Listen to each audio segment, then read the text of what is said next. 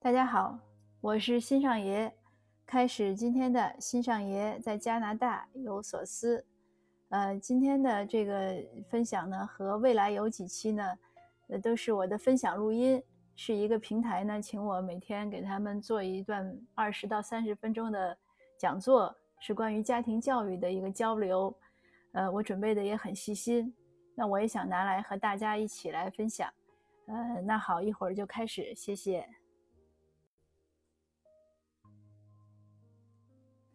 好，谢谢主持人。那现在我开始今天的分享了。昨天呢，我们谈了是家庭教育的重要性。那今天呢，呃，我要接着谈。呃，昨天的那个题目也给到大家了。今天呢，我的题目是“受尊重的孩子才有自尊”。呃，我想家长呢，都希望自己的孩子长大能有出息，敢闯荡，勇敢。又会保护自己，不要受气吃亏，就是觉得这样的孩子才是优秀的孩子，呃，才能有可能成功。因为这现在这个社会竞争太激烈了嘛，你要是缩手缩脚不敢闯，好像机会就很少。那所以呢，我们现在也经常看到很多地方呢有专门给孩子开的 leadership，就是领导力的课程。领导力的课程呢，当然是很好的。呃，但一般的那个课程呢也比较丰富嘛，价格可能也不便宜。那我现在就告诉你，我我知道有一个秘方，一个捷径。呃，家里呢你不用花一分钱，你在家，不管你的学历怎么样，专业怎么样，呃，你认为你的知识文化怎么样，这些都不重要。甚至不管你是单亲家庭啊，还是重组家庭，就是不管你家庭情况，这些都不重要。嗯。重要的是，只要你用心，你就能不花一分钱的培养出你孩子的这个领导力，至少是领导力的基础。那领导力的基础是什么呢？就是一个人的自尊心。那今天呢，我们就来谈谈这个秘方。首先，我们要说一下什么是自尊心。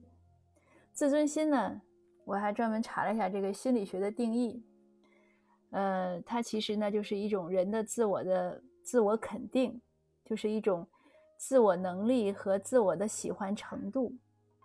一般来说呢，我们说自尊心呢要适度，呃，否则太过分的自尊呢，就是好面子了，虚荣心了。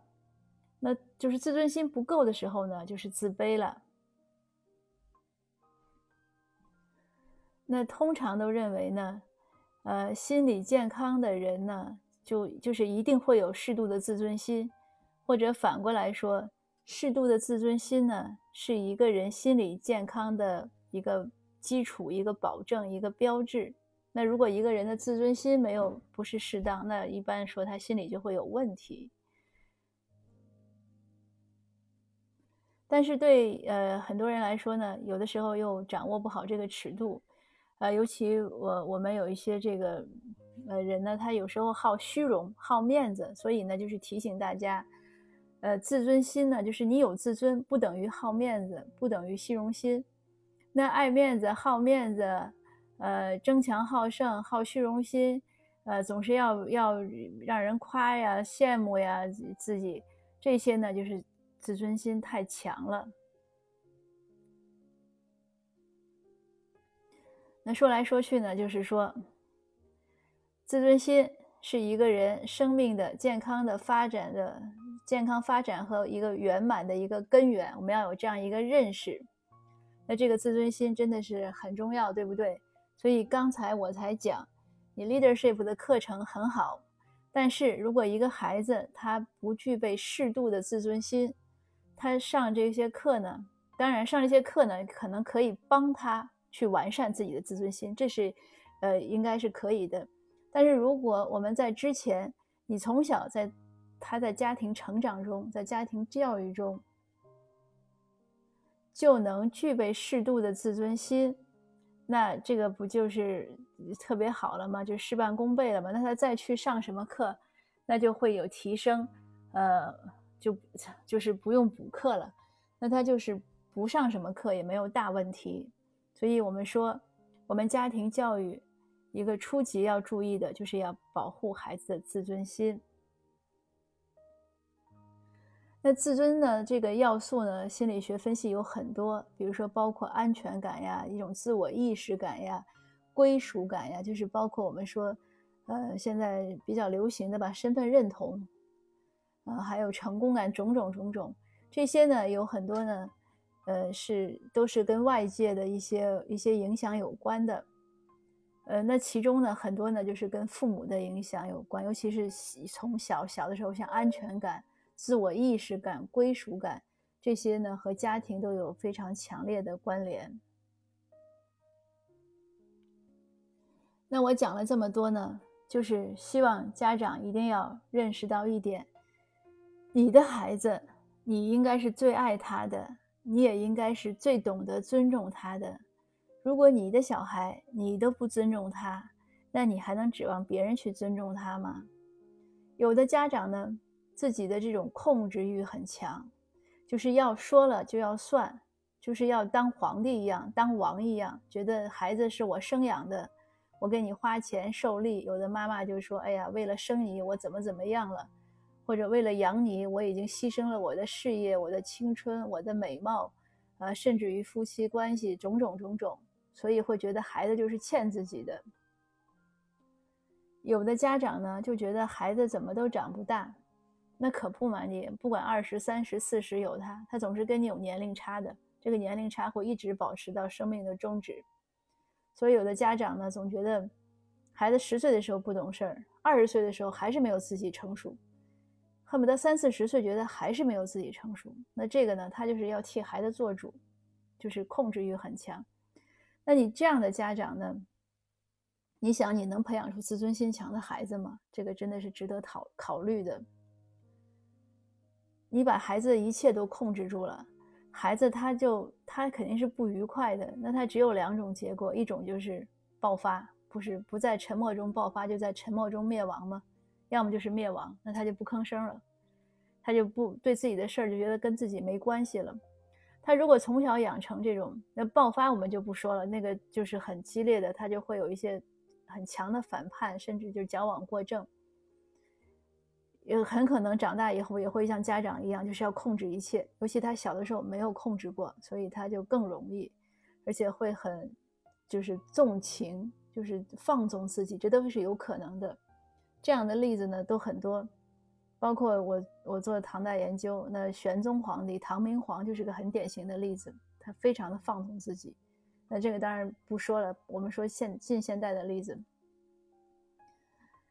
那还有呢，就是说。我说另外一种就是被压抑惯了的小孩，他长大了也是个乖宝宝，所以有的家长就说自己的小孩没出息，没出息那很正常，就是因为他小时候你就没让他有出息过，他他一点主都没做过，每天穿什么衣服都决定不了，他觉得冷了，家长也得让他，就是 他觉得热了，家长也得让他穿，他不想吃，家长也得让他吃。那这样的孩子，他说句话一说句一一一开口，家长就说你懂什么呀？别说了。那你说这样的孩子，他可能在一夜之间有出息吗？他不可能。所以呢，凡是要让孩子臣服于自己的暴力啊，或者那种，呃，就是要让孩子臣服于自己的权威的家长，那你将来收获的一定是一个，或者多半是一个懦弱的孩子。那还有呢，有的家长呢缺乏思辨能力。他不能帮孩子，不能指导孩子撑起外界的压力，就是这样。因为有的时候我们也知道，有时候像学校呀，或者，呃，老师呀，或者课外班的老师呀，或者是同孩子的同龄呀、同龄人呀，或者甚至是邻居啊什么，他们可能都会对孩子有一些说法。那有的时候呢，孩子会觉得委屈了，比如说孩子可能和同学有争执。家长不问青红皂白，你跟人道歉，呃，你你这个道个歉没错，呃，这个就是说就是怎么说，呃，多赔笑脸没错。那孩子当然就觉得自己很委屈，他被委屈多了，他以后就习惯了，对吧？或者有的时候被老师委屈了，那家长有的就很怕，就是那你必须得跟老师道歉，老师怎么可能有错？那这些呢，这些对孩子呢，就是还是两种结果，或者孩子呢就和家长。呃，越离越远吧，离心离德，因为他觉得你跟他不是一伙的，你甚至是帮别人欺负他的，尤其是叛逆期，就是青春期的孩子，很多会有这样的想法。那还有呢，就是小孩从小就被打压惯了，他就就成就是蔫茄子了，谁都可以打压他。啊，当然不止这两种结果，就是我说比较典型的。那还有的就是有的家长就属于这样蔫茄子长大的家长，他自己从小就缺乏自尊，逆来顺受惯了，所以他给孩子灌输的呢还是屈服，就什么事儿你就忍吧，忍字头上一把刀，你夹着尾巴做人吧。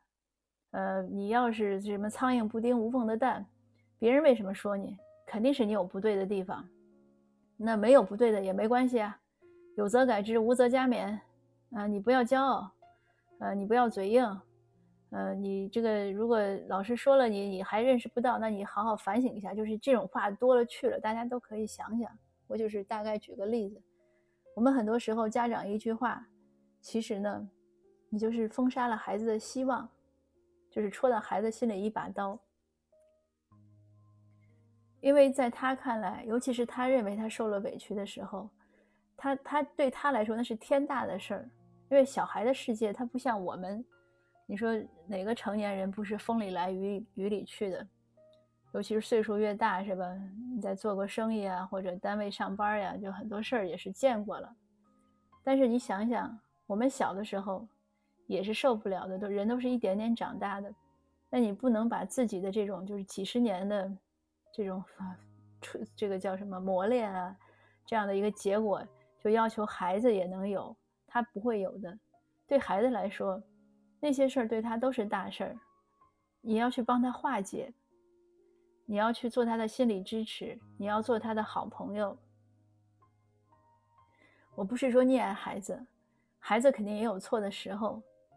但是你要好好听他说，你要去设身处地的去分析、去想，而不是用那些就是我刚才说的现成的、我们我们认为既定的或者应该的或者省事儿的那些套话来应付孩子，逼他去臣服。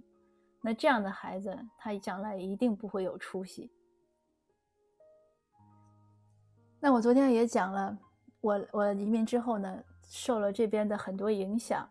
那我今天呢，也是想着重分享一下这些，就是我之前以为我已经很尊重我的小孩了，我跟他说话也很客气，请呀、谢谢呀，嗯，对不起呀。但是我在他当他过来上学，尤其小学的时候，呃，我观察体会，我认为这边的这些成年人呀、老师呀，呃，他们很多事情做的出乎我的意料，呃，值得我借鉴，所以我也想和您分享。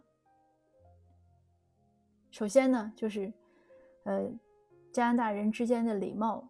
这个加拿大人呢，他的礼貌确实是世界有名的。就是他们说区分美，就尤其是像白人啊，就西人呀，比如美国人和加拿大人，因为他口音也一样，他有的说北美的，嗯，那有人开玩笑说美美国，尤其九幺幺之后，说美国这个白人出去玩，一般都说自己是加拿大的，因为他不是国际矛盾太多当然可能是开玩笑。但是他们讲说，你你要区分加拿大和美国人，很简单一点，就是加拿大人随时在 say sorry，就是说对不起。他不管什么情况，就是你踩了他的脚，他真的也会说 say sorry。他习惯，就两个人，比如说在过道上一下子差点撞上，或者谁大概挡了谁的路，其实是互相挡，他一定会 say sorry。所以他们这样的礼貌呢，就是我在我小孩的小学门口呢执勤执了四年，就是早高峰。呃，拿个那个，就是一边写的 stop，一边写的 slow，就是那个牌子，就是让车通过的时候停下来，让学生过马路，或者让车慢走这样子。那我就观察所有的老师见了学生，如果尤其是一早，如果就是他正好已经很忙的时候，那他就无所谓了。但是如果一早，学生就学校门还没开，学生在门口坐着玩，老师是可以先进去的。那老师见到学生一定都会打招呼问好。呃，会问会问早安，反而是很多学生因为小孩不懂嘛，老师问了他们才会回，而且很多老师呢很神奇，他能记住那些孩子的名字。那我孩子那个小学呢不大，大概两百个学生，他们那个学校的校校秘嘛，就每个学校就是前台，是一个胖胖的一个阿姨，他记住每个小孩的名字，我觉得很神奇。我就问他，我说你怎么能记住？他想了想就笑了，他说 secret 就是秘密。他一个是一个是记孩子名字，因为孩子有时候迟到了都要来登记，他都会说着名字。还有呢，就是每个班的小孩呢，上课一开九点一上课呢，会把班里的考勤本呢交过来，都是两个两个一起来。他他能就是看到那个交交本的孩子，他都都会叫住那两个那两个小孩的名字，会说 thank you。所以这个是给我的当时尤其刚开始让我很很震撼。那后来呢？我领教的多了，就发现还有就是，每个孩子都有权利对老师的评判说不，然后来表达自己的看法。我我以前那个在我喜马拉雅的分享也讲过，我写文章也讲过，呃，我也吼孩子，呃，从他五岁多开始学英语，吼了几年，那不是天天吼啊，但是，呃，确实有一段时间挺恶劣的，就是他做错事儿呀，或者他我不满意的时候，我就怒吼他。大概就是他来了一两年之后，有一次他又说什么，我就打断他的话，我就开始想吼，他就声音很颤，就是他很害怕，他声音颤抖着说：“他说妈妈，可能是我错了，但是请你听我解释完再说好吗？”因为在这边呢，这个可能也是英文和中文的文法的关系，英文呢很多句子是倒装的，他不说完整个的句子呢，你很难知道他的意思。但中文呢，我们有的时候是会，就是会，我们认为是正向的，就是不是倒装句嘛，是普通的这个陈述，所以一般说前面你就知道后面意思了。而且中文的句子我觉得相对要短。那我当然这是我个人理解，但总之在这边呢，就是别人说话的时候，一般的人呢是不能打断的，无论你是领导还是家长还是怎么样。那我小孩呢，就是用这样的方式一点点教育我。那我被他这样说过一次之后，那他解释了我听哦，我理解错了。那再后来一点一点，那后那当然从六年级开始就成了就成了他他教育我了，就是我不会轻易的批评他，就是批评了一一旦发现错了，还得赶紧跟他道歉。所以前一段有一次他还讲我，他说：“哎呀，妈妈，你下次再说我的时候，你先冷静的想一想，以免你说错了我，你要道歉。”这当然也是他的一个。一个总结的规律了，但是在这边确实是这样，呃，也不是我矫情，就是他们老师都是这样。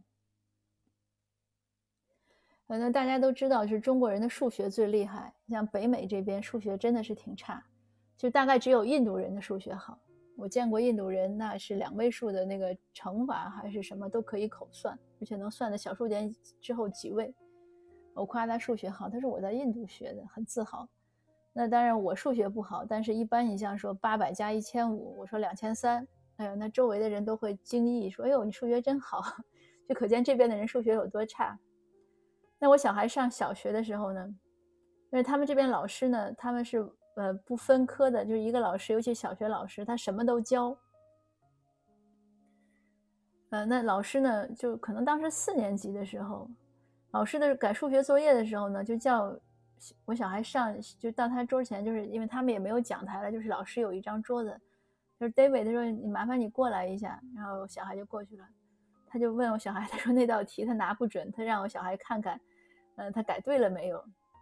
就这个事儿，如果我觉得在国内是，我们是不可能发生的事情。第一，老师水平不会这么差；第二，我相信绝大多数老师就是觉得自己有疑惑，也不会 问学生的，可能会回去查一下。但是呢，让我吃惊的是呢，其实老师的权威感并没有损失。就是我小孩回来跟我讲这个事的时候呢，只是很，他就想传达的就是他让我感觉到他的感感想是什么。第一就是他为自己感到骄傲自豪，他数学好，老师信任他；还有就是老师很信任他，那他反过来就很信任老师。那还有呢，他觉得就是他觉得老师很诚实。就诚实是这边非常在意的一个问题，就是你知道就知道，不知道就不知道，对就是对，错就是错。所以这件事情呢，在我小孩心目中呢，老师还是很很棒、很了不起，他还是很爱老师。呃，但确实是给我一个非常大的启发，就是你看成年人可以这样道歉。那后面呢，当然我也学会了。我小孩问我问题，因为他每天问我和我先生很多问题。那我们知道就知道，不知道我们就告诉他不知道，说你自己查查去吧，不知道。呃，那也不是个什么事儿，就是不知道嘛，没有人是全能全知的。那还有呢，就是这边的小孩呢，他从小被鼓励的是什么呢？就是创造力和想象力。呃，他敢于发表自己的想法，而不是人人人云亦云。他要有自己的独特的地方，就是 special 的地方。然后呢，他也能很客观的评价自己。他们每个学期的那个，呃，我们说叫成绩单吧，它上面都会有有老师对他的评价和他自己对自己的评价。所以他一定是都会勇敢的表扬自己，他也会给自己提点宝贵的意见，这是他们从小就就受的训练。那他回来，他六年级的时候跟我讲，他说他们老师上课说了。当你听到任何一种说法时，都不要马上赞同，要在心里打个问号，想想再说。所以呢，这就是从小成年人就是老师对孩子的培养。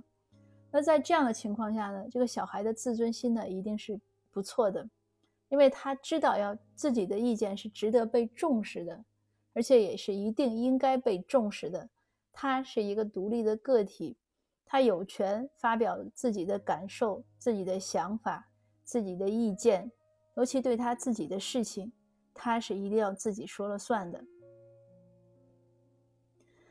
啊，北美的教育呢，从五年级呃，从五岁开始，就是 kind 跟 kindergarten，就是学前班开始呢，小孩自己要会穿衣服。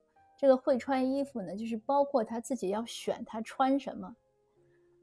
那这个问题呢，其实我们下一次可以继续分享，我今天就不多说了。就是什么问题？就是说。一个家长和子女、孩子之间的边界问题、空间问题，我们下一次再讲。但这些种种的这些事情呢，就会帮孩子养成一种自尊。所以在这边，尤其是呢，他没有那种，就是你不能看一个人什么穿着怎么样、有没有钱，你去轻视他。社会上没有这样的观念。那如果一旦一个人有这样的势力的观念，别他反而是被别人轻视的。那总体来说呢，尊重孩子说起来很简单，但是做起来呢，确实呢不容易。我的几点体会和建议就是说，家长首先要放下施恩的架子，就像我刚才讲，一开始讲，我们不要觉得自己有多了不起、多伟大，什么母爱是伟大的，父爱是伟大的，亲情是伟大的，我为了孩子，我牺牲了自己的一切，这些其实都是自己给自己的谎言。为什么呢？因为没有一个小孩的出生是他自己的选择，对不对？是我们自己要把小孩生出来的。那同时呢，我们养育孩子的时候，我们体会到了什么是快乐？如果有人跟你说：“哎，你这孩子生下来，你给我吧，我抱走吧，我给你养到十八，我再还给你。”你说几个家长舍得呀？没有人舍得。为什么？因为你你爱那个孩子嘛，这是个亲情嘛。所以它是一个双向的，你受累，但是你也快乐呀。有多少家长你都有感受？从那个孩子那个胎心，你能听到的胎儿的时候，对吧？能听到胎心的时候，你是不是很激动啊？孩子出生的一瞬间，你怎么样啊？孩子什么会说第一句话，你怎么样呀？对不对？所以我们要知道，孩子并不亏欠我们，不是哪个孩子说求着让父母把他带到人间的。所以一旦这个。这个想法理顺了，可能很多问题就放下了。人生许多事情都是放下得解脱，很多时候我们是自己卡在一个，就是卡在一个一个一个坑儿、一个一个节儿上吧，或者钻到了一个牛角尖里。所以都我有时候也经经经常提醒，也是提醒自己，就不要觉得自己对谁有恩。一旦你有这样的想法，你其实过得会越来越累。第二呢，就是家长呢还要放下自己过度的自尊心。为什么我们说话孩子一定要听呢？为什么我们的决定就不能改呢？为什么我们说往东孩子就不能往西呢？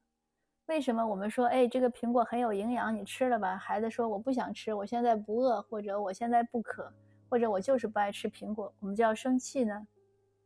为什么我们觉得我们的选择就是对的呢？